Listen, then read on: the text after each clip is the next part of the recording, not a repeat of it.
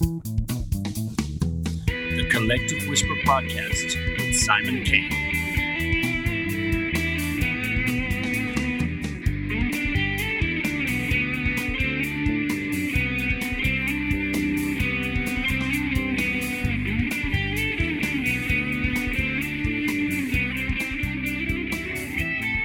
Hello, everybody. Welcome to today's show.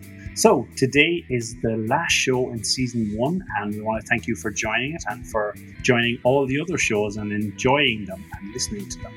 So, today we are going to speak to Martin Maloney. Martin Maloney is an actor and a musician, and Martin is the star of Hardy Bucks, where he's played Eddie Durkin, a much loved character in Irish society. And Martin has appeared in many other feature films, Black Spot. He has uh, had a part in Saving Private Ryan. He's been in so many shows, and he's been on the Republic of Telly as well. And Martin is a does a lot of stand-up comedy. Does he's a musician as well, so he's going to talk about all of these things in the show, and we're going to talk about his you know current status and what he's doing at the moment. So, welcome to the show, Martin. Thank you very much, Simon. Nice to see you, mate. Thanks for having me on. Yeah, no problem. It's it's it's a pleasure of mine to have you on. You know, as I said, I was I was telling Martin I was catching up on the Hardy Bucks there after a few years of an absence, and it's still great stuff. You know, so it's uh it's great to have you on. Has to be done. Wow, do they do good curries over there?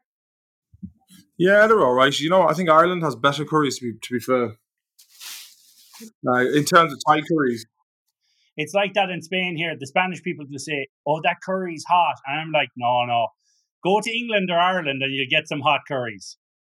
you'll, you'll get, especially the Vindaloo. Think it's hotter on the way out. The Vindaloo, yeah, for sure. The Ring of Fire, as the man says. John- The Johnny Cash special. What kind of music you playing, Simon? Like I have an original band. It's kind of rock pop, you know. Um, we did. Yeah. We, we actually released a single there uh, last last October. That was more of a kind of a dance track. So I'm kind of mixing it up. The first EP we brought out was more uh, rocky stuff.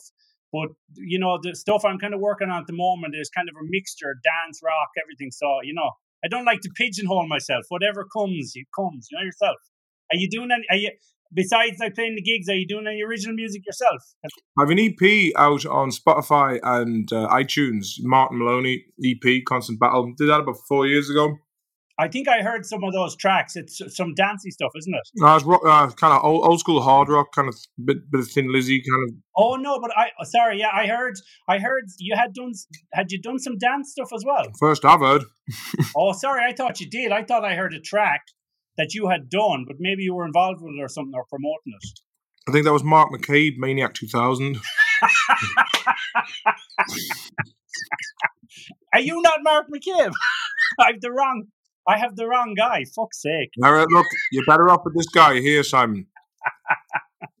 Gee, Mark McCabe must be pretty old now, no? He's at least touching 50. He's, he, he must be. That song is out a long time, you know.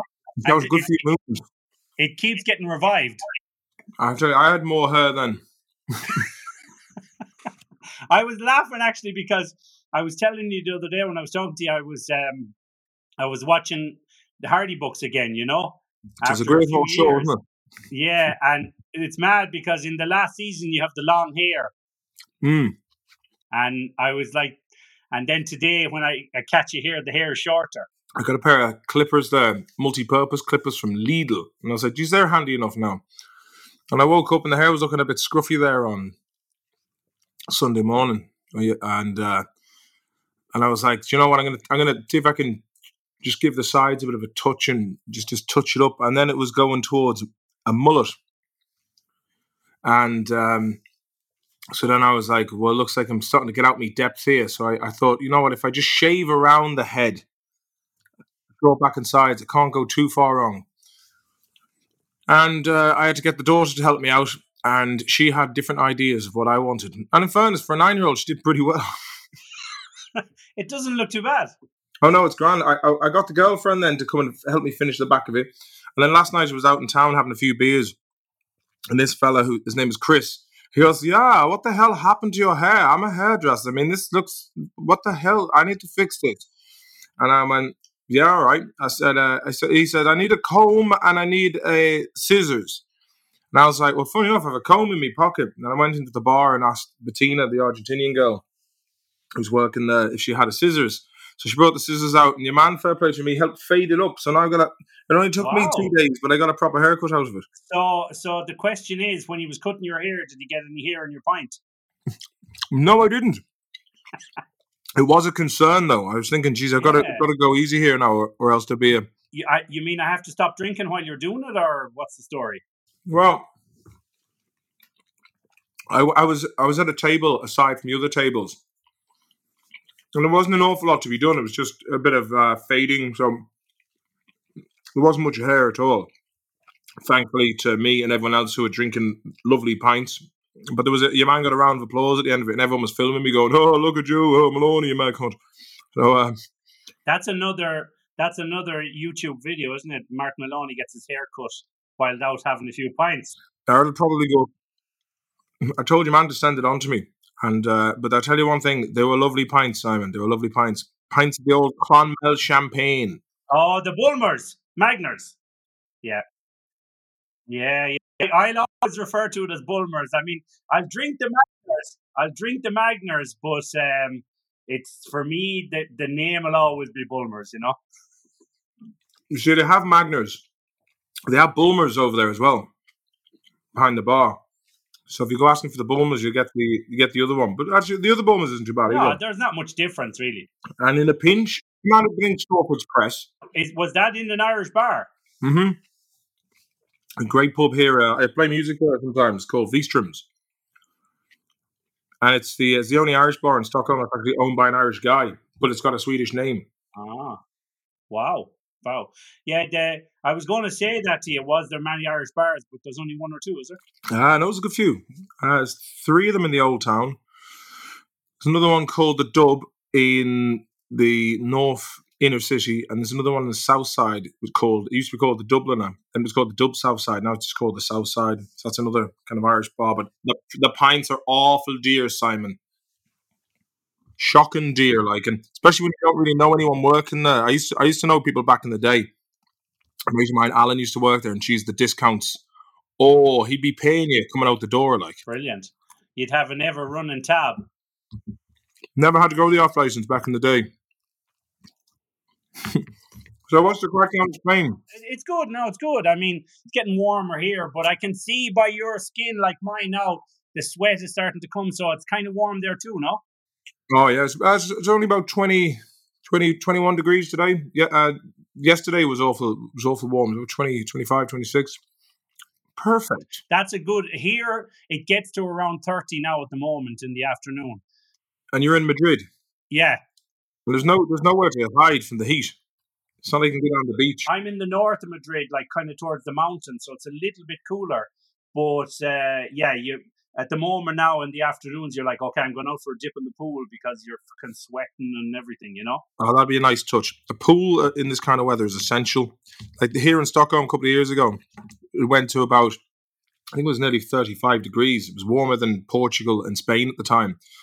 See, when you're down in Portugal and Spain, you're like, well, I'll, I'll hit the pool or I'll go to the beach. Whereas here, when you're trying to put dinner on for the kids and you're running the vacuum cleaner around and doing dishes and shite like that, uh, and there was a they'd sold out of fans as well. So there was no you, you couldn't get a fan for love nor money. Yeah, I mean, it's funny because when I'm doing the recording, I have a fan over here, but I don't put it on because it's too loud with the microphone, you know. So you'd all you'd hear is me, you and me chatting, and like some fella blowing in your ear, you know. Yeah, it's annoying when you do a podcast like that and then you, you realize halfway through that the fucking there's a fan running in the background or something. You're like, oh god. Yeah, my problem at the moment is doing recordings. Is there's birds outside, and people are like thinking, "Oh, isn't that lovely, the birds?" And I'm like, "Would you ever fuck off, you cunts?" Do you know what I mean?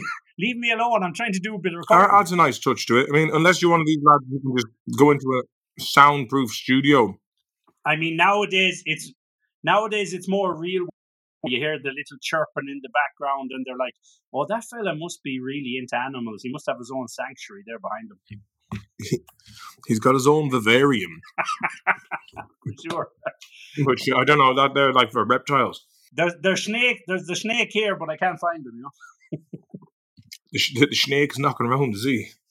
Viper. the snake will never go. I think I think it's funny because when you look at Hardy Bucks and the snake, everyone knows the snake, and there's a snake everywhere, isn't there? Yeah, or, or there's there's been people in the past who've gone up to me going, yeah, anywhere from the sniper. Like, you mean the viper? Oh yeah, him. The sniper. Sniper's after you. The sniper. He's taking cheap shots at boys up the town. What kind of stuff are you doing in the gigs? Uh, I just fucking cover songs, a lot of Beatles and Oasis. The, the, the Swedes don't go big for the Oasis unless you play in Don't Look Back in Anger. Oh yeah, for sure. Need to get myself a few more Johnny Cash numbers. Yeah, but that's the thing. I know myself. I used to do a lot of that kind of stuff in the pubs, and you have to throw in everything. And there, and there's somebody looking for, you know, the fields of Athenry and don't look back in anger, and and and sometimes you get sick of those songs too after a while. Sometimes you would look back in anger at the gig. Sometimes you look back and say, "Fuck off, you cunt." Stop standing by. Big Galway girl. Yeah, yeah. And you know, I, once I had someone said to me, I, I used to play Galway Girl, the Steve Earle version. You know, I didn't like the Ed Sheeran one. And someone said to me, uh, Will you do Galway Girl? And I started singing it. And he said, Is that the Ed Sheeran version? I went, Yeah, it is. Yeah. Like, That'll do. can, can I ask you actually, for you now, like, would the Hardy Bucks kind of humor go down well in Sweden? Well, it would if they understood what the hell they were saying. There's been a couple of people said to me, I tried watching your show and I couldn't understand the word of it. Really? Subtitles. So I was like, yeah, I said it's funny if you know that if you if you know what they're saying. But but you know what it is about slang and everything. Even with subtitles, it only Still writes down what you're saying. Exactly. So I'd be like, there's a lot of SSIA money in that you can't. yeah, they would be like, "What the fuck is SSIA?" and "Who the fuck?" and, and what do you mean he's a snake? Well, you know what? the way I look at it is, is like this time. If, if they Google it, then they'll find out, and then they'll get. You know, it's a bit, it's a bit of homework to it. You know, it's, you know, that would like I, I always watch TV shows when I was a kid, and anything that's that really telegrammed it to you, I was like. But things, you know, people appreciate comedy that lets you do the guesswork yourself, and it, and it credits your intelligence. You know that show Letterkenny? Do you think that's a bit of a copy of the Hardy Bucks? Joe, I haven't seen it, but there's a few things that could be copies of the Hardy Bucks. There's this this town in England. There's Right. um there's another one, uh Real Bros of Simi Valley, which is a fucking carbon copy. I've never seen that. That you know, you know, like what's a good show, but um, it's kind of that kind of copy. What's the fucking the Canadian one? You know that one? Trailer Park Boys. Yeah, like I mean, Trailer Park we, Boys. kinda, we, we took a bit of an inspiration from that in the Yeah, beginning, like, yeah. and then it But, kind of but took, it, it took y- there's similarities, but this one, the first time I ever saw Letterkenny, and I didn't, I've never really watched it too much, but I actually thought it was from Letterkenny, and then I was like, "What? This is fucking like American or Canadian or something." I was kind of yeah, I must, yeah, I must, I must check it out. But uh, it'd be nice to fucking get back and do some sort of comedy filming.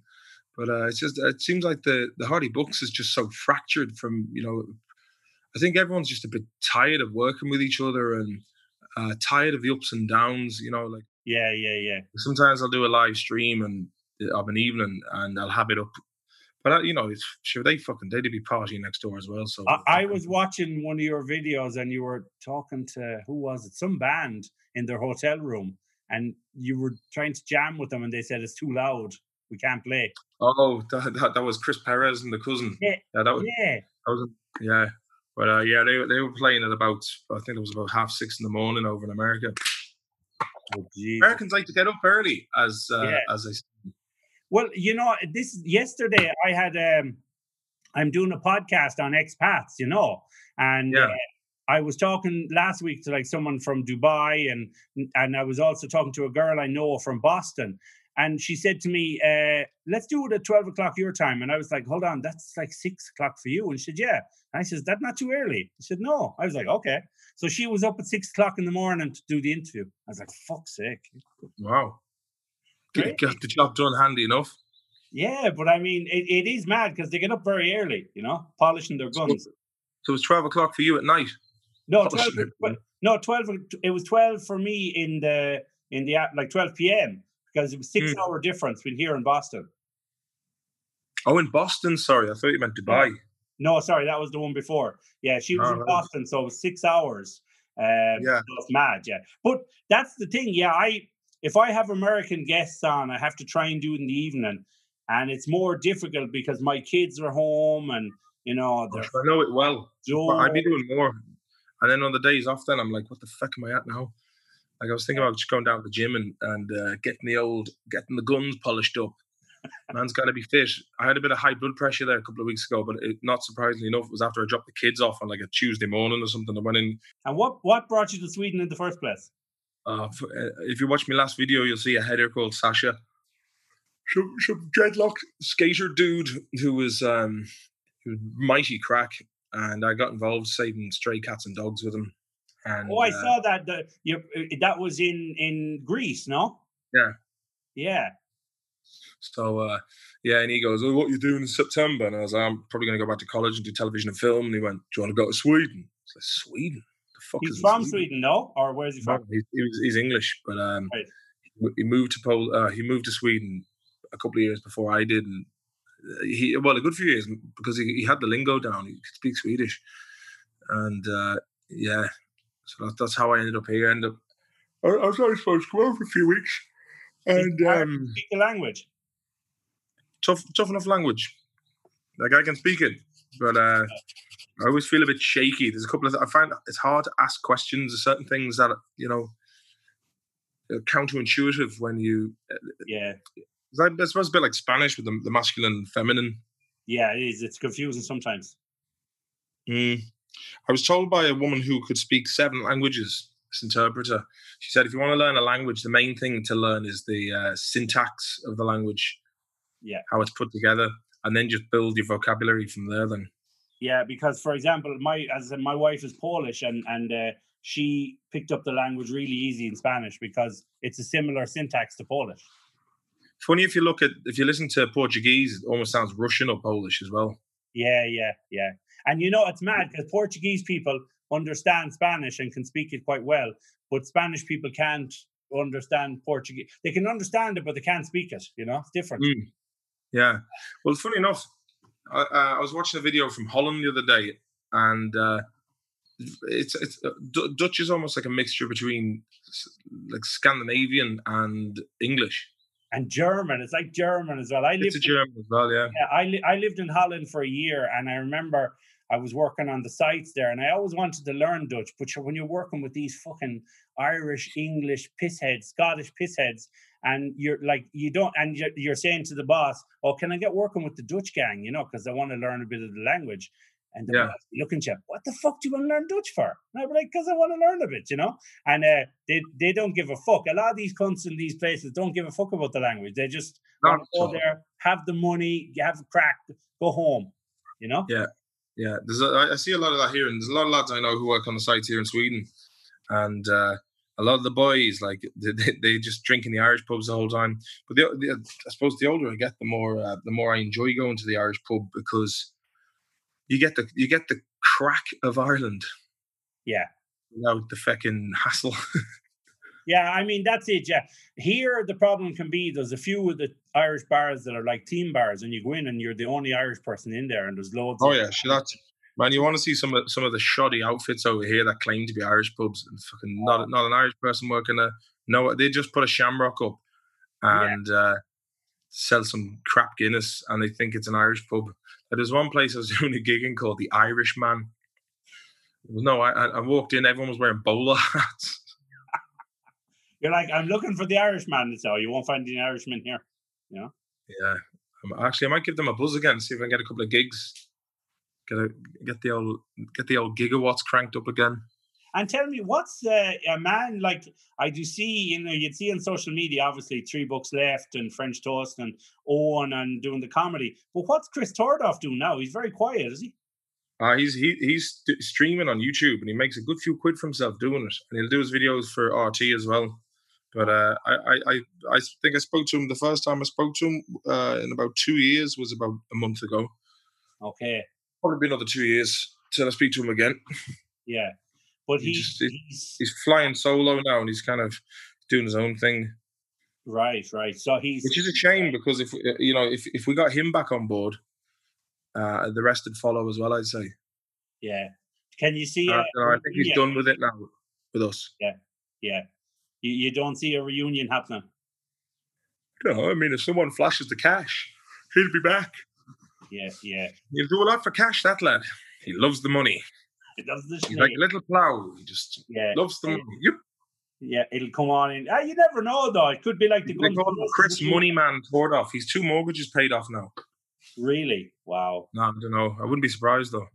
Yeah. Yeah, but he yeah he came in the right side of it, like and and Oh, didn't he, Josh? He, he's. Yeah, I suppose he, he had the education in it and all that. And I suppose for me, like I, I was on the trajectory. I was over in Hollywood having uh, meetings and that kind of thing, and that was just about a month before the the first child came along. And I was like, I remember coming back to Stockholm after being in LA, and there's, and there's a bar near me called LA Bar. I was going past LA Bar, La Bar, and it's all like LA bars, like pictures of like generic skyscrapers and stuff. and I yeah, was like, yeah, yeah, yeah. back in the winter of Stockholm, being like, "Fucking hell, man! I couldn't be further away from the crack in LA now." Wow. But did you go over for some of the pitching season? You did. I just went over out of curiosity, really, and I was hanging out with Chris O'Dowd out there and um, a couple of other bookles, and uh, yeah, it, it, it was was interesting. You know, it was. Uh, but uh, Asher might be able to go back out again. It's a fucking weird old place. A lot of weird bastards out there. My sister is an actress for years, and she knows the industry really well. It's really difficult. Ah, it is, man. It, it's it's it's all who you know. Yeah, and know the I older mean? you get, the more the, like for her, she's she's forty three or four now, and the thing is, the older you get for a woman, it's really difficult. I can imagine it is. Like even even for myself, like I mean, like I don't know what the fuck my agent is doing. He's not doing an awful lot. You know, um, yeah, it, it's all it, the, the the lads who, the lads who are in the know will get the touches. you Yeah, know, well, again, I'm from out the country as well. It it makes it difficult to, to be able to go to auditions. Even when I was living in Mayo, it was difficult because you'd have to go up to um, you'd go have to go up to Dublin the whole time, and you know, be a fucking waste of time. So you go up there, drive all the way up to Dublin, go in for the audition, ten minutes, didn't get the job. You know, you see, the annoying thing is about these these casting directors and whatnot is most of the time you don't even hear back from them yeah, you know, they'll rarely give you feedback. So uh, I remember going over to a Game of Thrones audition in London once. The fucking weekend cost me about five hundred quid, all in all. wow. Didn't even hear it. Did a great audition. Do you know? It's, it's funny. Like uh, since doing the podcast myself and doing my YouTube channel, like I was, I was always very, very shy about, uh, or not shy, but very kind of guarded and nervous doing interviews. And uh, now, now I've, I find, uh, you know, I've, I'm now in a relaxed enough state to be able to talk freely. And it took me a long time to get to that level because we, you're always hiding behind the character. And like even if you look at Chris, like you'll you'll never see him out of character as the Viper. Really? You know, so yeah, and- for me, it was one of the most liberating things that it was. It was it was like crossing the Rubicon for me. It was it was a it was a, it was a milestone that I'd achieved to to be myself and not be self conscious of, of the real me. Uh, but now, yeah, but now it's it's brilliant. It's one of the best things I ever did. Yeah. because I can go back into character any time, like you know what I mean. Can just talk like that, and wish you off. Whoop. You know what I mean? Was that was that when you were when you were doing the like going into character? I know you're saying you based a lot on your dad and stuff. Was that like something you just thought, okay, I have to be the outlet? Well, it wasn't just the owl lad. It was a couple of couple of bookles from school, a couple of Yeah. haired shots. So I just kind of threw a few different, you know, just observations from around the town, that kind of thing. So I had uh, I just put a couple of couple of characters into the mix, and uh, it was like, there was like a blend of a cou- couple of haired skins from school. Oh, ho, ho, hey, hey, I can tell you, you get a fucking headbutt now in a minute. I go on a headbutt now. What are you looking at? You, sh- you looking at my girlfriend, you queer. you know, it's funny. I, I remember when I was uh, when I was like eighteen. I lived up in Dublin. I was working with my dad and, and the brother-in-law on, on, on my sister and brother-in-law's house, and that was my that was mental. And uh, I used to go out uh, when I was like eighteen. Sometimes I go out with the lads, or sometimes I go doing the lone wolf. And I think that's that's what kind of got me out. Michelle was like I'd be I, I was sitting in the house by yourself or go to talk shite to people in, in pubs. But when, when I was a young fella, you'd always get these lads, you know, you'd be going up saying hello to a woman or whatnot, and then you'd be like, Well, you fucking looking at? You know, fucking schlout. What are you talking to my board for? And then when I started doing uh, boxing and kickboxing and MMA and wrestling and all this shit, jiu-jitsu, it was uh, I, I, never had a problem going up to anyone's woman at all. I was like, yeah, I'm talking to a woman. What about it? yeah, yeah. It's a free country, bastard. Exactly. What are you gonna do about it, man? Yeah. And, uh, and not that I was not that I was in snatching people's women away from them, but it was just like No. you go up and say hello. But there was that fear of getting the shit kicked out of you when you were a young buck. I have a picture. I have a picture of you in your like karate gi, stealing lads' girls. Do you want to fucking Yeah, mess with this guy? And he goes, "This is the black belt." And he goes, "It looks like it's a blue one dyed black." I'll, I'll taekwondo your old lad. Yeah, that's the thing, isn't it? Though fellas can be very macho about the women, and don't fucking look at her now, you know. And then they're looking at every other woman in the pub. Yeah, I mean, uh, there's no, I, I don't like, I don't mind people like lads being, you know, th- there's all this pseudo scientific bollocks that's out there. This, this, this shite of toxic masculinity, which is basically misanthrop, uh, misanthrop. What is it called? It's uh, misanthropic. Is that, is that what you call it? Yeah, I've heard that. yeah. Do you know what I mean? It's like toxic masculinity, lads going to football matches, cheering stuff on. You know, and it, it's all these like it's it, it's it's people, right, who are in all these colleges in America, and uh, they they ran out of things to to to do. There's nothing left for them to do, so there's just nitpicking and having to go at, at men. And for me, I, I I'm uh, I'd be a strong proponent of keeping things keeping things west of Ireland. You know, you get people like Blind Boy, Blindboy Boatclub, talking shite on the Late Late Show. Yeah, He's yeah. wheeled out every now and again to, to talk about what Ireland needs is feminism. It's like there's fucking too much of that shite in Ireland. No, but you know, you know, the problem is, I think, in society is when you get people who are in comedic roles and stuff, and then they start getting all serious and start talking. Oh, men- fucking sick shit. Saying that though, I don't I'd like that at all. I don't like that. I think I, I, it's not that you have to stay in your lane, but the whole point is, you know what I mean? Like you're looking at the Late Late Show, and he's on in a plastic bag. Or And he- he- yeah, well, exactly. And it's like it's like he was out in Clareburn there a couple of weeks ago. Look, I, I used to, I used to I used to pal around with him. We used to gig a lot, but then I don't know. It's you, you, I- just never understood why why he was getting balls of cash thrown at him. Like, Mm. um, you know, for, for me, I'm kind of like stick to the middle of the road. Do you know what I mean? Just like there's an awful lot of this Catholic bashing going on. I tell you, I was raised Catholic, and you know, my mother always said, uh, the answer, you know, my my ancestors, and they'd be persecuted for their for their religious freedom. Mm. And and to be quite honest with you, um, no harm in in in keeping the faith. You know, Oh. obviously the, the, the the Catholic Church uh, w- ruled with an iron fist, and there was a lot of crime and there was a lot of abuse, and and that should be called out. But uh, from a spiritual level as well, like I look, my mother's a, a devout Catholic. The old lad, not so, not so much so. Uh, you know, I like I, I haven't been to mass since probably well over a year and a half. Like, but uh, I, I, I- I think it's um, for a lot of people. Uh, You know, it's like the kind of saying: if you if you don't believe in anything, you'll fall for anything, kind of thing. Or if you believe in nothing, you'll fall for anything. Well, And uh, I think it's about choice now. It's about choice. I mean, you don't have to believe in anything, but you can if you want. And the problem is that it's like somebody says to you, "Oh, don't watch that show; it's shite," and you say, "Well, you don't have to watch it, but I want to watch it." You know, Yeah, it's optional. optional.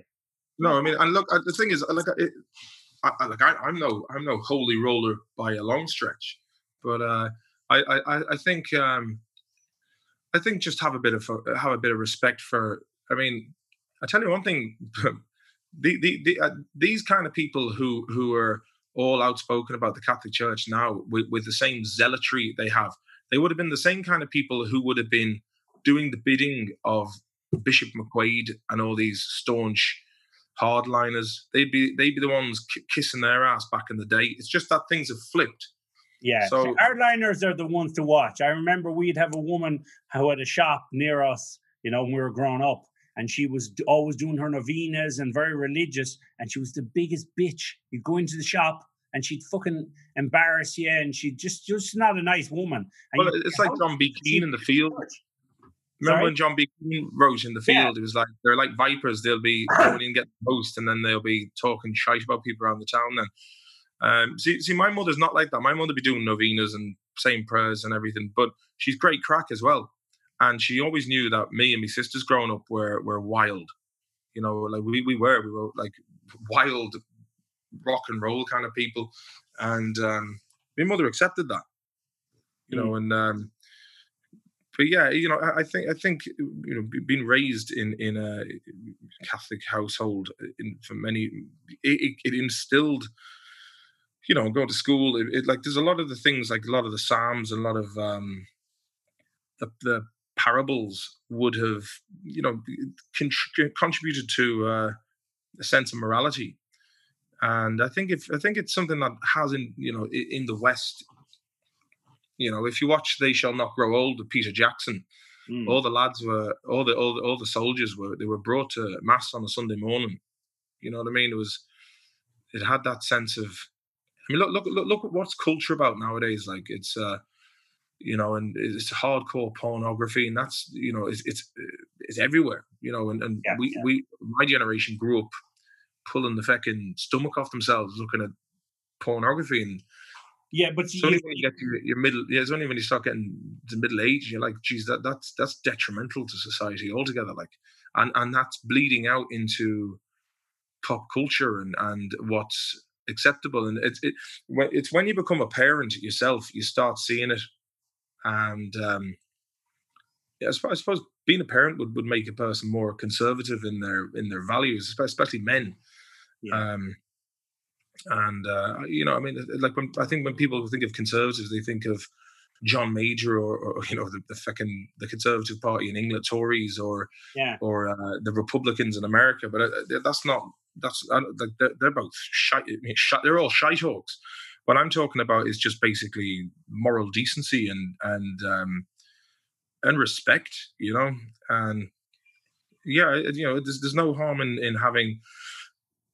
I think I think what's happened is youth culture has been put on a pedestal over wisdom. And if you put a load of young bucks hanging out with each other, there, it's like the blind leading the blind to a certain extent and this isn't this isn't a generalization of all young fellas, like, but it's like me when I was a teenager. Like, if I was just hanging out with with my mates, like I was somewhat the the leader of the pack. So they weren't leading, lead, learning much off me. Yeah, but looking up, like I was made to work with the uncles, so they instilled a bit of uh, a bit of, you know, uh, I suppose, elder wisdom I mean, you can put an old, you can't put an old head on young shoulders, but it's there in the back of the mind for later on. Yeah. Yeah. Later on in life, it'll sink in. But yeah, I, I, I made damn sure that you know my uncle was like, go and get a job, get a site. I was like, 16. Uh, why would I want a fucking house in Mayo and working in my local fucking Londis when I could be out there playing music and having, you know, I think the young should be allowed to make their own mistakes, learn from their mistakes, and in, enjoy enjoy the youth while they have it, because time moves fast. And as I said to my auntie once, I went, "Oh, look, I'm a bit of a wild young buck." She goes, "No, Martin, wild young bucks make wise old bucks." Yeah. Well, see, that's the thing. I mean, you just have to make the mistakes and you have to do have the fuck ups and and then you realize, you know, and, and your old ones tell you, you know, your mother, father says, you know, well, you shouldn't do that now. And. And you some people can listen to their parents and some people don't. But later on you discover anyway. And then you try and instill that wisdom in your kids and they look at you like, you don't know what you're talking about. And you're like, oh, I kind of do, but you'll never understand until you're my age. Yeah, you want to look as, as the plant, the seed. As long as the seed gets planted, then it's uh, you know it's there for later on. Uh, but it, it's better than than just not saying anything. Yeah. No, it's, you know? it, it, life's tough, and I mean it's hard now and everything. And nowadays, I think you know there's maybe too much emphasis on mental health. I mean, because I, I, I it's a good Look thing. a lot of people they're making a good crust out of it. Yeah, exactly. You know I mean? exactly. It becomes very one dimensional after a while. Look, of course, mental health is important. Yeah. You know, but what what what one of the best things you can do is talk to people, you know, and, and not bottle things up. And I've never had a problem, right? I fucking wear my heart on my sleeve, and I, will talk too much, but I, I, tell you, I feel grand most of the time. People are there's people making money off mental health stuff, and fair enough, their their heart could be in the right place, but then when they realize they can make a few quid out of it, they're like, okay, let's make this a big time operation. And Yeah, there's so many people doing it. Like there's self help gurus fucking everywhere. You only have to look at LinkedIn and Facebook, and you're like, Bridie Oh. Uh-huh. down the road is now a a mental health officer, and you're a like wellness guru. a wellness Fuck, guru. You know, I, I, is it all the internet? Like, I mean, because all, all this shite started around 2013 when you left Ireland. Mm. It was me, I'm telling you. Yeah, there's people I put- crying as you say. Do you remember in the Hardy Bucks the fella that put the hex on the when you were playing pool? The jelly baby that was taught off Yeah. dad. Jelly baby. That's right. That was me. I was at the airport and I said, I hex all ye cunts. You're all fucked." Uh, look, look, at Ireland today, man. It, it's like Ireland was, you know, it was always synonymous with hardy bucks, as in like Yeah. lads who wouldn't shy away from a rumble, stout at heart lads who, men who, was renowned for men who would plough fields and by hand. You know, it was, it was like, you know, the heart drinking a pint of Guinness. yeah, exactly. Like like pioneers of you know, and, and it, it still is today. It still is. It's like if you look at you look at there's a you know ICDS here in in Sweden, and there's lad the lads who are building bridges and roads and tunnels over here and power Oh, stations. ICDS. I, used to- I used to work for them actually, ICDS in Holland. Galway outfit. Yeah, I used to work for them. And be, you know, you know It was the fucking best stories ever, you know. Everyone would be on the site and you get paid every two weeks and you'd have the money gone in the first weekend and drink and drugs and women and everything. And then the fella, the runner, would come around the site at the following Monday and all the lads would need money again because they'd have no money for drinking and everything. And by the time you'd get your next wages, you'd have to pay half it for the previous stuff. It was a nightmare. Yeah, but so th- th- th- th- those lads, you know, they're they're not soft lads. There's one, one fella there called Shawnee in English from Achill, and uh, he he'd rumble on uh, uh, you know on a dime, as they say in the states, and but sound sound skin. Um, but these are all the people who just there was there was feck all left for them after the recession. Do you know what I mean? And, and, and so what, what what you're left with in Ireland is is you know uh, uh, the the brain drain I suppose happened and like RTE as an institution is very mediocre. Like that's one thing I notice about Ireland is the mediocrity of a lot of the execution of things. It's like ah, it'll do. You know, uh, like RTE, oh, we'll get another. Like I was back there Christmas a year and a half ago, and everything on TV was the best of Pat Kenny, Reeling in the Years with Pat Short. As I we will Pat Short out again, and you know it's the same fucking boring shite over and over But, again. but look at look at the failures. I mean, RT had with Father Ted and all of these things, where they turned down. Well, that, great that, was a misconception. Even Graham Linehan, they said there's no way we would have brought Father Ted to RTE. They would have ruined it. yeah, Like the shite we had was, you know, with the Hardy Bucks.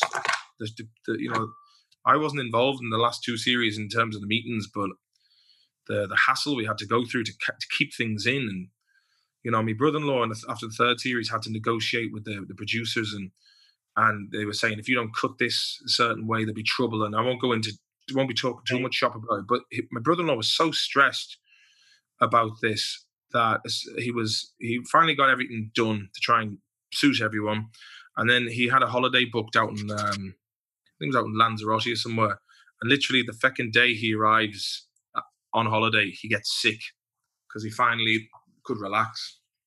that's the thing. Once shows get bigger and bigger, more people start coming in. The money men start looking and giving instructions, and then like the thing is, I'm sure for you guys, you you probably That's the problem. It's money men that ruin. shit. Yeah, they ruin it. Like how many great bands have we never had the uh, pleasure of knowing? Because you have your, excuse me, you have your. Let's say your, have, you have four major record labels. Mm. Like if you look at, let's say, in terms of metal, you have the big four: Metallica, Slayer, um, Anthrax, Megadeth, Meg- and uh, Anthrax. Let's say. Is that the big four? I think it is. Slayer, yeah. Megadeth, Metallica. Yeah, But you had a whole load of other bands, like you know, uh, that wouldn't have been pushed to this. But you see, you have the main record label; each has one of each. Yeah, of course. Female artists, male uh, artists, boy bands. They'll have one of each, and then they'll just basically push that main one. and what they what they commonly used to do is they would they would sign and, and acting agents do this as well. They'll sign you and not give you any work and and take you out the competition by signing you up. And there was a band there called Death, I think it was. That was uh, an old uh, thrash metal band. Yeah. They were they were held back. Same with Anvil. Remember that you seen the Anvil documentary? Yeah, Anvil. That's right. Yeah, the singer sounded a bit like uh, deaf, uh, a bit like Sylvester the Cat. He spoke like this.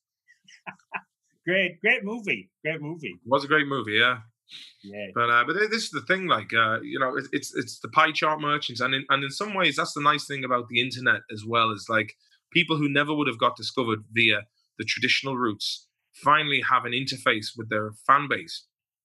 But Hardy Bucks would never have happened.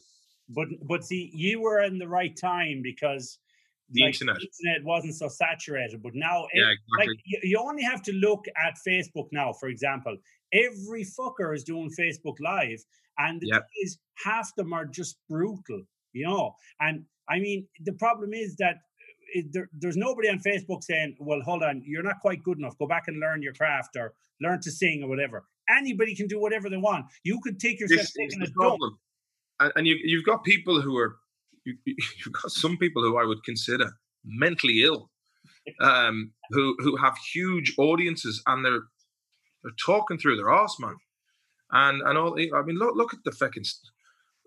I don't know. I think social media has an awful lot to answer for, and and you look look at politically, they have they they basically. It's funny because I seen Twitter was complaining about in Nigeria, the they banned they banned so they banned Twitter in Nigeria apparently, and um, Twitter was all up in arms about this. But yet Twitter banned the, the the, the president of the United States from Twitter, and it's like, uh, yeah, and you'll have the argument with people saying, "Oh, that's uh, it's it's their it's their company; they can do what they want." But if if that company is being used as the de facto town square in the supposed free market of, of, of ideas and information. That's censorship, man, and that's um, that that that will you know that's whether you agree with Trump or not. Like he's a he's a fucking sensational guy, and he's he can be an asshole or whatever. But uh, he, he's he did a much better job than what's going on at the moment. And uh, you know, and, and people don't people are only fed one side of the story, and it's like there's some people you, you mention them and they freak out. I, I have no real opinion on him myself. You know what I mean? He's he's like the weather. He's just he's just he's an element at this stage. Yeah. But um, I think if, if if someone does a good job, you call it you, you give them credit. But if they do a bad job, then also call it out. But I think social media has turned people into uh, it's it's forcing people into echo chambers and both on the left and the right and uh, it's what it's done is it's really divided the population. I mean, everything is politicized these days, and uh, if it's not if it's not politics, it's mental health or it's or it's pronouns before. It's just it, it's it's this weird shit that's allowed to flourish. That is, it's allowed to flourish because I think the whole idea is to break up society so they can't mount a solid resistance against these corrupt bastards at the top. So yeah, no, no, but you're right, and they're just taking away the power. But you know, the mad thing is that when you look at now TikTok, and you know, everyone saying, "Oh, it's called Big Titty TikTok," and I'm thinking to myself, here we are in this current time when women are supposed to have, you know, more equality, more respect, and then what happens is, and of course, any woman can express herself sexually, dressed whoever she wants. But when you realize people and young girls on TikTok are only showing their freaking tits to get noticed, yeah. kind of going, have we not taken five steps backwards? Well, the other thing is with TikTok is it's rife with pedos. I'd say, yeah. you know, like people who are going there and watching all these videos of, of little girls dancing and boy, it's uh, the internet is is not a safe place for children. No. Do you know what I mean? Like, like, uh, it, like I, I don't want to put my kids up on the internet because you don't know who the fuck is looking at your stuff. You don't know where you, you know, you see people who, yeah, and that's the sad thing about the the reality of the world we live in is that there is wrongings out there, and um, I, I, and also, I mean, I, I think I, I think I, I personally like to have a, a bit of integrity when it comes to my life as well. You know, I don't, I don't, some people just put everything out there because they're looking for the clicks. You know, it's like you'll, you'll have women, let's say Kerry Katona or Jordan or someone, who'll put their whole family and everything they do for everyone to see. And it's like you're putting your kids in in the limelight from an early age, and being in the public eye, it's not a healthy place to be. When you the Hardy Bucks came out and you started getting more well known, like was it difficult or did you love it? That was good crack. You know, that's what we were aiming for. Well, I, I personally thought that's what I wanted, and you'd start seeing people would recognize you around the place, and then, geez, it, it became like it became crazier. Like when when it just after the YouTube stuff before the series, I remember we did a gig in the stables in UL, and your man Pat O'Brien, who was who was the ENTS officer at the time, he goes, "Oh man, this is uh, there. It's crazy in there. It's it's mental." And you, you couldn't really hear what was going on outside. And then we walked through like a double doors into a corridor, and they opened the door, and it was it was it was like floor to ceiling with just people mostly lads, just like yeah. Like Beatlemania. Do you know what I mean? It was, uh, but so, yeah. Is your demographic mainly guys? Do you think? Uh, a lot of women like it as well. Now, you know, you know, um, I, I, think, uh, um, I, I, think the analytics on my uh, YouTube channel is about ninety-five percent men. right. I look, look at the like, look, I, I could pander to all this I, I, I could, you know, if you look look at Blindboy, right? Yeah. Uh, he he talks about things that are in the realms of, uh, you know, the arts. And uh, I remember once meeting Colin Farrell's brother once in uh, in uh, the Workman's in Dublin, hanging out with a load of luminaries from the uh, the film and TV world. Right. And someone said to me, he goes, uh, he goes, and what do you do? And he goes, I go, uh, oh, I'm in the Hardy Bucks. He went, oh, the Hardy Bucks, oh, it's fantastic stuff. Uh, you guys are from Limerick, right? And I was like, oh, no, that's the Rubberbandits. So, uh, that's a fun. Oh, yeah, exactly. So, but the thing is, they, uh, you know, he he would uh, Blindboy would he has that lovely audience of disposable income, and he he will say things that the audience wants to hear, whereas for me personally, I, will just say what I think, whether that's an unpopular opinion or not. So be it. But at the end of the day, I'm certainly not going to say shit that I don't believe in in order for people to pay me for it. You know, at the end of the day, when I look at myself in the mirror, I'm, I'm like, yeah, might not have a lot fiscally, but at least I have my integrity on term in terms of what I believe to be true. Yeah, well, no, you're right there because I mean, I think that's what you, you have to do. Because, of course, what happens is people might start out from the right place with the integrity, but then when the cash comes along and they're like, oh, just do that and you'll be fine. Yeah, you know, it's easy to get swept. You see, that's the thing. It's like, it's it, and this is the other thing with with what social media has done. Everybody considers themselves as uh, they need to be brand friendly. They, they themselves, their persona is a lot of these people have an alter ego of a persona, which is basically them. But it's like when I was on The Apprentice that time, the fucking Celebrity Apprentice, and I was the first off because I asked to go off. It was and Mikey Graham, who was our team leader from Boyzone, tried to vote himself off first, but he was a bigger name than I was. So they were like, I got the boot, and I was like, well, at least because because I, I, was thinking, I didn't enjoy the crack. I don't like this reality TV shit. They were asking questions to try and create drama. There's a lot, a lot, a lot of shitty kind of uh, psychological stuff going on. And I was, I was thinking to myself, for me, this is damage limitation. Yeah, I've got to get out of here. Plus, the Galway Film Fleadh was on the weekend, and I thought to myself, if I take the bullet now, I get to go to the Film Fleadh, and come Monday morning, I wake up in my own bed in Mayo with my wife and my kid and my dog actually was this before or after the the I can't remember. Anyway, um, so yeah, so I was happy enough to wake up in my own bed with my daughter, and that was then I heard like there was lads crying, you know, with, with the stress they were put under, and uh, yeah. But the thing is, I'd, when we did the press afterwards, and uh, you know, uh, Frances Black is a lovely woman, the singer. Mm, yeah. Uh, and she was she was she was the, herself and Mikey Graham and Michael Conlan, the boxer, were the most uh, genuine people out of them. But even Frances Black knew when the cameras came on with the interview what to say, and it was like a, it was a different side came out in front of the cameras. But for me, I'm basically there's no difference between what's on camera and what's off camera, other than the fact that I was probably a bit more nervous at the time. But for me, and, and see, yeah. did they want you to? Did they want you to be who you are, or they were, were they trying to? Yeah, no, they, they, they. No, no, they didn't ask anything like me to to to be any character or anything, but it, it was just observing other people and I was like, oh, it's gonna be class, we're doing this, it's gonna be, oh God, please, uh, you know, and I just I felt like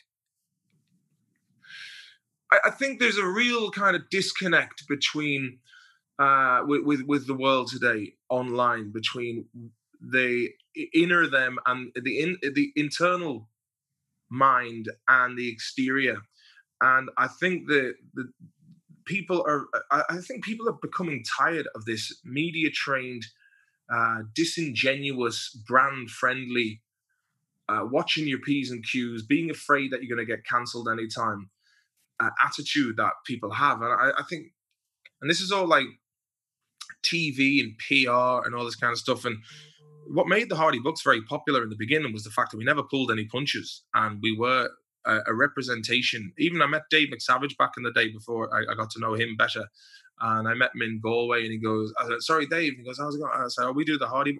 Oh, yeah, the Hardy Bucks. You guys are great. I mean, you guys, you really take a mirror to society and crank it up to 11. It's fantastic and and he would as well. In fairness to him, yeah, he, would. he was. I think what it was with David McSavage, like when he used to have that sketch with the priest stealing the children, and I mean, yeah. it just was so good. And people, people were a bit scared of it. They were like, "Oh God, it's a bit much," you know. Two queers come into the narrator hands. Yeah, yeah. No, I mean that that's the great thing about comedians who kind of pull no punches and just fucking say what they feel. And those are the best shows. But the problem is, those people who make those shows probably have a lot of criticism from all the TV companies, and they're like, "Oh, you can't say that, or you can't do that, or you know, people don't want to hear that." And you're like, "That's fucking wrong." Of course, they want to hear it. They want genuine stuff. People want uh, authenticity. They they want, and also, there's a lot of cowardice you know, like there's a lot of people, uh, even comedy, like it's, it's just this woke shite. And it, like even, even Dave Chappelle, he goes, uh, look, it's funny until it happens to you. Yeah. And, and I think the thing is, just, you know, make edgy jokes. You know what I mean? And you got your man Seth Rogen has come out going, uh, "Oh, if you come out with uh, with uh, offensive comedy, then you should be ready to pay the price. And it's like easy for you to say, Seth, you know, with your with your millions in the bank.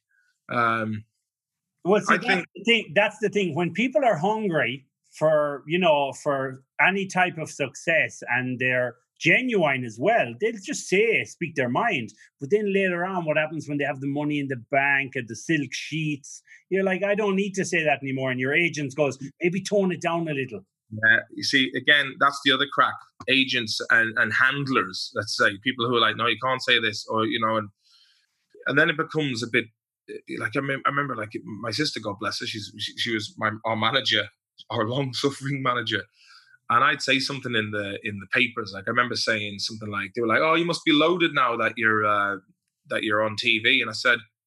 It's a low budget TV show on RTE. We're hardly, you know, I said, we're hardly rolling in it and then the name and then the headline was hardly Bucks really? and then she was saying like why are you telling people how, how, much you make and i was like because we're not fucking loaded do you know what i mean i was living down in mayo i don't want cunts down in around swinford thinking i'm rich uncle pennybags either because then they'd be like oh the bastard but uh, you know we, we, weren't and you know it, the, the, like I don't know what the big deal is. It's like uh, this illusion of like, oh, you have to make out that you were, were, like high rollers like McGregor, and yeah, look, of course, if if, if you, it's good for getting better deals, But like, uh, I was just, I was, like, it was not like we were going to be rolling around in McLarens wearing Breitling watches and wearing Ralph Lauren chinos.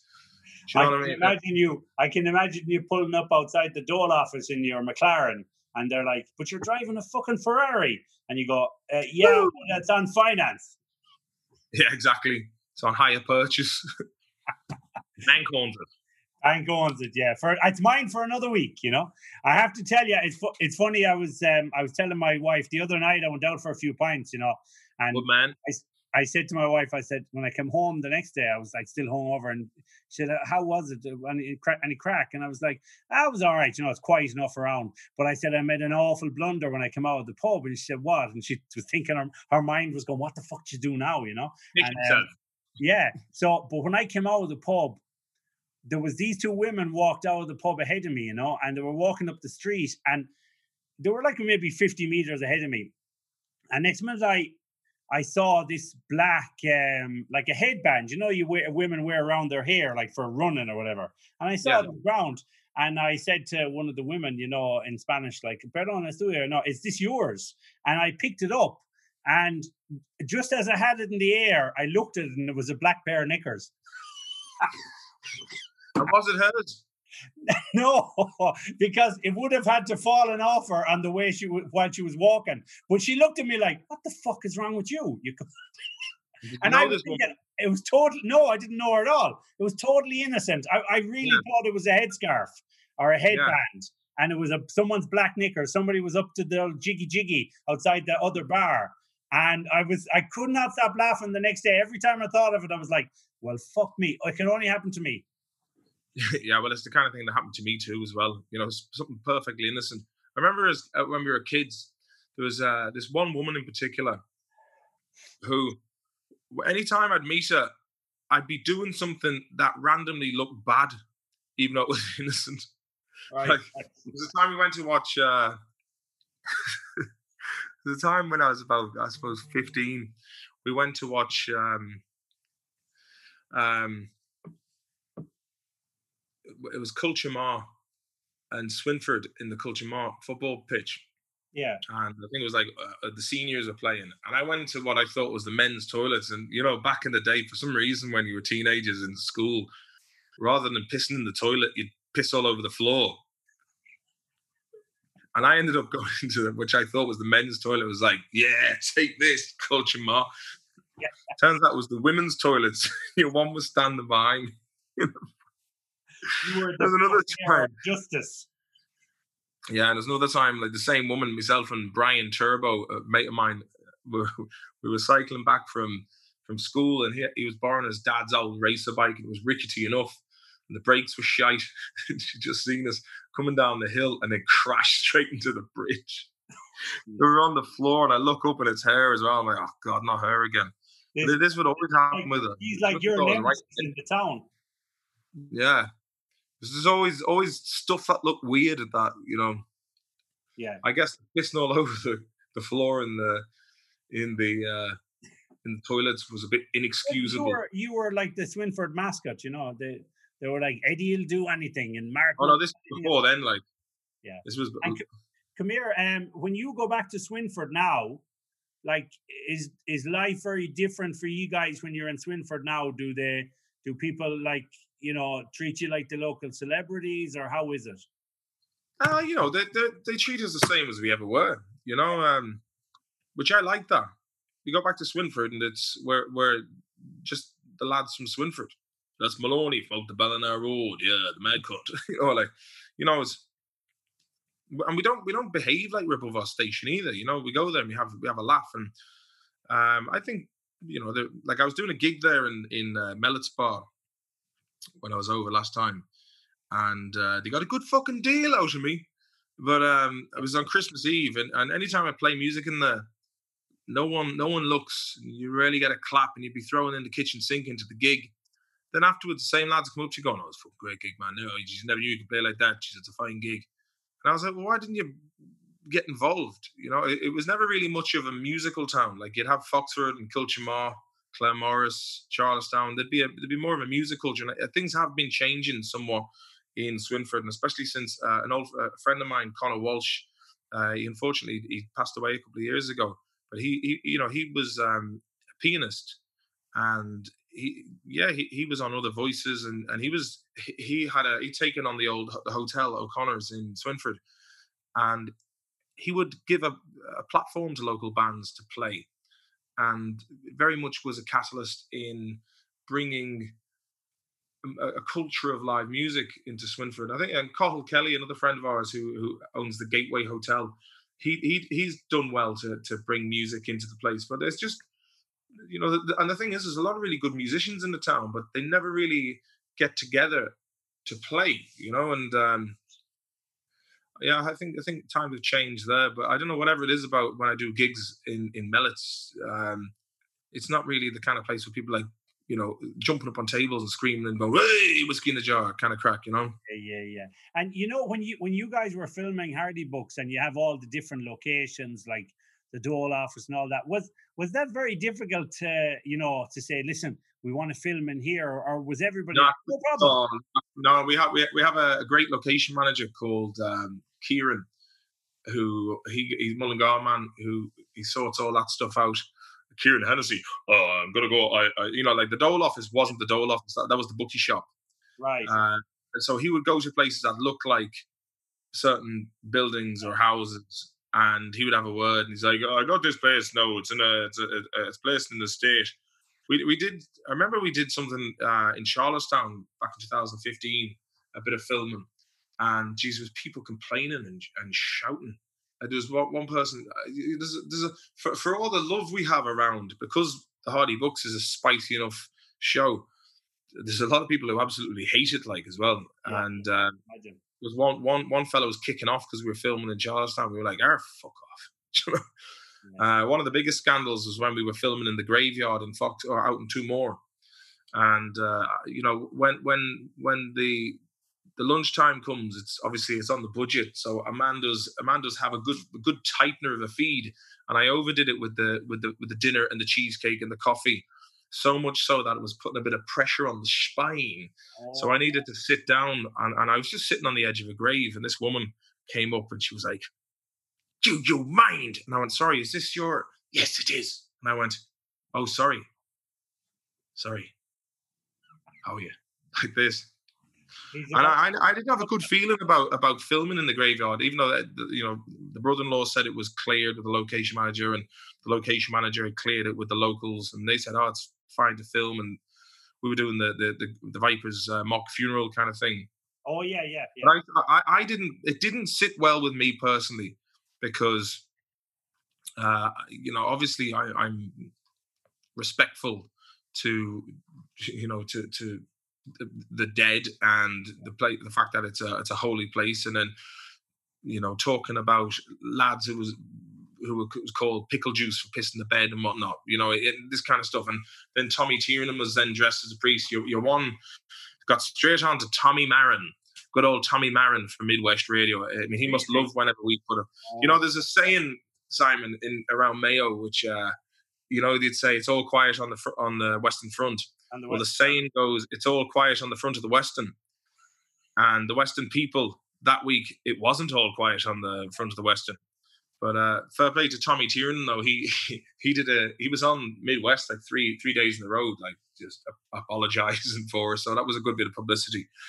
Yeah, and um, people have to just like you know take it as it is, and it's a comedy show, and you're not out to cause disrespect. Yeah, we're not out. You know, we're not bad. You know, we're, that, you're right. Like we're good lads. We're sound. We're respectful. You know, and um, uh, uh, like to be quite honest, the, the shit that was happening in Swinford over the years was worse. Was miles worse than what we put in the show. Like the show was whimsical and comedic, but Jesus, there was fights, there was drugs, and you know, mad shit going on. I mean, and uh, a lot of these. Look, look at Jackass. When Jackass came out, I mean, the shit they used to get up to, and I'm sure they got more flack than shit they did. But it's part of the show, and you have to be when you're trying to make it look crazy. You have to do crazy things, but at the same time, you can say, "Listen, thanks for letting us use that, and we'll clean it up yeah. and we'll fix it up." Yeah, and we did. Uh, the other thing is as well, a lot of these people seem to think that life is like how it was when they were growing up Mm. And um, things have changed even, well, maybe, maybe since our, our day, she was, you know, the birth rates have declined in Ireland. And back in the day when I was a teenager growing up around Springfield, the town was packed full of young people. You don't see that anymore. You know, I mean, and there was fights and there was mad shit going on, and uh, that was just the way it was. It was probably rowdier back in the '90s than it is today by a long stretch. Mm. There's a lot less drugs around the place, but there was still drugs. Um, but there was an awful lot of fighting and hammerings going on. It was insane. But a lot of these people who would be ringing in to Tommy Marren complaining about the Hardy Bucks would have um, they would go home after mass on a Saturday night. They'd watch Winning Streak and maybe a film on RT1 and then off to bed. And they would miss entirely the mad shit that would have happened that night up the town in all of these towns. Mm. Like I remember when, when when the show first came out, we were, I was on with uh, Chris Carroll on Midwest, and I was uh, you know really nice and respectful, and and uh, I was saying, oh, we you know the Midwest is always on in our house, and you know, and the people were like, you know what, I'll watch that. He sounds like a really lovely lad. And then the show comes on. It's like, do you ever get chlamydia, lads? The opening line. You know, it's uh, as they say, if you fall into a bed of nettles, it's hard to know which one stung you. And people were outraged. But the, the great thing was, and then you, you know, then a week later we went on to the Brendan O'Connor show, and uh, we went on in character. And I was like, what would we do if we're if we really were these people who had come onto TV, and that was our, our ever first television appearance yeah. live. So we we were very nervous, and when when you're nervous and you're unscripted, it's very difficult to kind of uh, be coherent and think clearly. Like that was our first foray into the world of live TV, and I remember when we walked out there, and I just looked up at the the audience. It was just like a whole fucking mountain of people. It was like they were stacked vertically. I was looking at this, going, Jesus this is uh, you know this is real now and we went out and i was going to start tearing the set apart and i thought maybe maybe that's got, it would have been brilliant tv but maybe it was going a bit too far and I looked at poor old Brendan face. He was like, lads, please don't wreck the set. God, I don't know. And he, he really didn't know what was going to happen. And for us, you know, if I was a bad prick, I would have just played up altogether and gone gone nuts. But I didn't you know, and uh, we were just kind of, but still, it generated an awful lot of complaints on uh, the John Hayes show. Myself and Tom Kilgallon, that plays the boo, we were driving to, first of all, that, that Monday started with my mum waking me up going, put the radio on quick. And then there was this old woman, I think in her 70s, going, I watched that last night and I have to say I couldn't sleep a wink afterwards. And I was like, oh God. But then you'd have people coming in defending us. Like my uh my um auntie or like my my my mum's cousin Anne Finland, rang in fair play to her. She was like, "Yeah, look, there's a lot of double meanings in it, but they're they're nice lads, and uh, it's funny. People think it's funny, and there's a market for that. And I think RTE needs to do more of this kind of thing. And um, then the the John Hayes show later on, there's one guy coming in. He's like, he goes, "I was watching this now, and I tell you, I was never so." Uh, disgusted now in all my days watching this. And he goes, uh, uh, uh, John, you, you know, uh, Colm Hayes was the presenter, and the Imam John was the, the guest from Calvin who was on. He was like, you know, I was an absolute disgrace, though. I thought it was terrible. I wouldn't watch that again. No, it often wasted taxpayers' money. And he goes, John, you do know it's, it's not a documentary. It's actually a, it's a, it's a comedy show. It's, it's supposed to look like a documentary. All right, well, I still don't like it. And he goes, what, what would you like yourself if you're watching RTE? Well, there was a good a good documentary on there about rescue helicopters. I like that one. He's like, John, thank you very much. so, but there's people well, on. There's I mean, you, you, can't, you can't please people, and that's the you have to push the boundary. I, I try to fall into that trap of trying to please everyone. And when you embrace the fact that you're not going to please people all the time, but the people yeah. who will be behind it will love it, that's enough. And I think we, we we started getting as it went on, we were starting to take into consideration, oh, we can't say this, can't say that, I'm going to upset this, but and, and you get fucking nowhere by sitting on the fence. You, you, I think you need to put your line in the sand and yeah. stick to it. No, and you know the thing is as well. It's like even I'm doing this podcast now seven months, and sometimes you'd be talking to someone and they'd say, "Oh yeah, and you have some great guests." And you know, would you would you not kind of go in a certain niche, like you know, technology or one thing? And no, no. Oh, I'm like, I want to have, I want you to to go, oh, I like that guest. I'm going to listen to that. Maybe you don't listen to the next show, but I want to have every sort of fucking Tom, Dick, and Harry in this show because for me, it's like interesting. That's the things I like. I like talking to people from all walks of life actors, yeah. musicians, hardworking guys telling you their life story. I don't just yeah. want to be in a niche where it's music or technology or whatever like that. You can do that another time. I want this to be a very open show. If it doesn't bring the same listeners in every week, I don't care. I mean, the thing is, I want that when people listen to one show, they go, "That was that was very real," you know. You're you're you're a great host. To your credit, I'm going to let you go in a sec, but just let me let's talk about for a second Vikings and stuff. Did you enjoy that experience? I loved it. I, I thoroughly enjoyed the experience. The, the, the it's funny because for such violent, crazy shit that, that happens in it, the the the makeup artists, the the um, hair, the the directors, first ads, runners, uh, you know, everybody just had a great time. Really nice people, and uh, the other actors. I mean, it was funny enough. I hadn't watched the thing before I was in it, so I didn't, I didn't even have a clue who the hell Ivor the Boneless was. Yeah. And so I, I was thinking of my character. I was probably a good character, but now looking back, if I'd seen, if I'd watched the more recent stuff before going in, I would have had an idea who I was, and I would have been a complete bastard altogether. And I would be like, yeah. But uh, didn't I didn't I didn't watch it before, so I didn't have a clue who who my character was. And uh, obviously, if you've seen the the spoiler alert, but I uh, my character ends up getting ripped apart between a tree stump and uh, after being tortured. I remember getting the uh, the role going, oh, brilliant! I got the role in Vikings, and it's like, uh, yeah, Martin, uh, I need to get need to go in and get your uh, head done for prosthetics. Your character's going to be tortured somewhat. And then I read the script, I was like, oh, fuck's sake, man. And I was like, doing, it, I was like, how, how am I going to pull this off? I was, you know, one eye all done in, um, you know, cuts all over the face, covered in blood and I remember walking out, people were like, "Oh, jeez, poor bastard." No, and I was like, "If only the boys back in Swinford could see me pretending to go ah, yeah, wouldn't that be some shite?" That would be like you know, it would be gas. Imagine if you looked over and the other Hardy Bucks were over on the other side. You go, "Fucking hell!" You yeah, look at Maloney, ha ha ha. Same time, going. Yeah, yeah, yeah, yeah, yeah.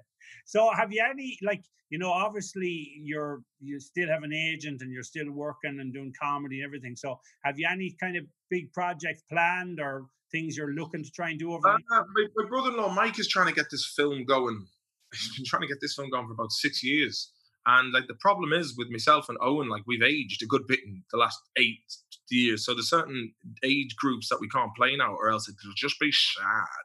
Yeah. Uh, so Mike, Mike is trying to get this film off the ground. I don't know what the story is with it, but uh, hopefully it, it it will be something because um, I could do like I, I, think the last time I, I, I did anything in front of camera extensively was they did a recall where I was brought back into Vikings to do a kind of a recap episode yeah. for series five. So other than that, I think that was, that was like three years ago. So it's been a long time since I've done anything. Is it hard to get work in Sweden in acting? Um, well, I, I'm completely out of the loop here when it comes to Sweden. So, but I might make a few calls because uh, I need to get my show reel fixed as well. But like anything else, I'm a bit of a fucking lazy bastard. Like, but uh, I need, I'd, like, I'd like to get a voice reel done and start doing different voices because I'm, I'm great at voices. And the good thing is about doing voice work, no one knows who it is. No. It's like, look at that. He's playing Donatello in the new Turtles. yeah, you could get. You could get a, a lot of voice work, maybe, you know? Yeah, well, the thing is, like, I probably could, but like that, that would be in Ireland or England, you know. And uh, but again, if I get a good voice reel together, I just need to spend a day cutting away a voice reel, sticking the music behind it, making it sound profesh, and then be like, "Ooh, curry chips." Yeah. No, but the, the, the thing is of Irish adverts as well. Like I, I turned down an advert because in the podcast that actually spoke about this, how Irish commercials were there with free me waddy Tesco Ireland.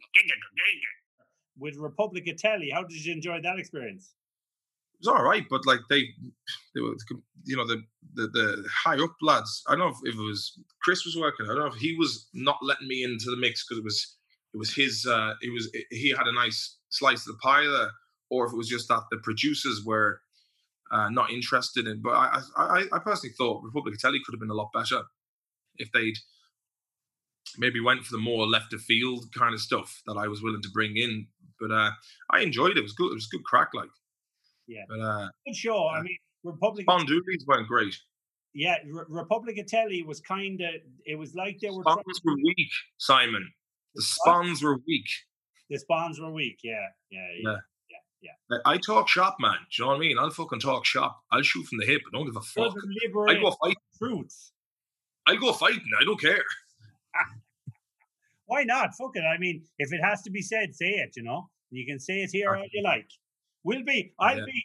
I'll. I'll have a big TV screen out in front of RT with the, with this podcast on, and I'll be like, Martin has something to say. Hey, if you want to get Series Five, I, I'd uh, I'd urge you to uh, to email or or get him on Twitter. Uh, Justin Healy is the commissioning editor of uh, RT Comedy. I re- reached out to him on LinkedIn. There was no response. I seen he fucking read it though, but I don't think he was a big fan of the books, even though it's been doing well on Netflix internationally. If you go onto if you go onto TikTok, not that I'm on it, but my sister was. Have you have you seen how many hashtags there are? Now, let me tell you, I haven't checked for a while, but I'll show you now, right? Well, I- I'll tell you I, how I, many. I've heard that that it's getting very popular on Netflix. Yeah, hopefully they renew the contract. Um, hopefully, ho- hopefully they'll they'll give um give us another another two years of being on Netflix because it's been it's been a, a great been a great boost to the to the show. Yeah. I'll tell you. I'll tell you how many how many hits there are. Well, let's see. I'll, I'll Google the bastard. Bear with me now. Sorry about this. All right. Let's see. Uh, You're like my live researcher. exactly. I'm like the Jamie of the Joe Rogan show. Yeah, you're like you're, you're my Jamie. I, I was going to hire one, but you'll you'll be fine. You you'll do. Uh, You, you, I, I tell you, I love a Jamie myself. I tell you, it's 35.8 million have watched this. Um, that's on TikTok. wow. So there's clearly a uh, an audience for that, and you know RTE, what he is doing. Do you know what I mean? It's it's it's, it's an organic, made comedy show. It's home. It's homegrown. It's uh, it's back to basics. It's back to goodness. but, but tell Uh, me, look, full of probiotics.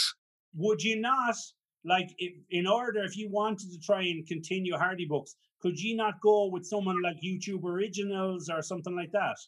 Well, who's gonna? You see, the, the sad thing is, after everyone got a taste of the coin, you know, it, it, it is it's kind of made a lot of a lot of us cynical. Even myself, it's like eh, once you've once you've gone and you've been paid to do stuff, and you have people who are running around sorting these things out, you're kind of doing things again on the fly. I mean, it's very difficult to motivate the other lads as well. You know, I think I think But but what I'm thinking is with like YouTube Original, they pay, they develop the shows. No, really, I didn't know this.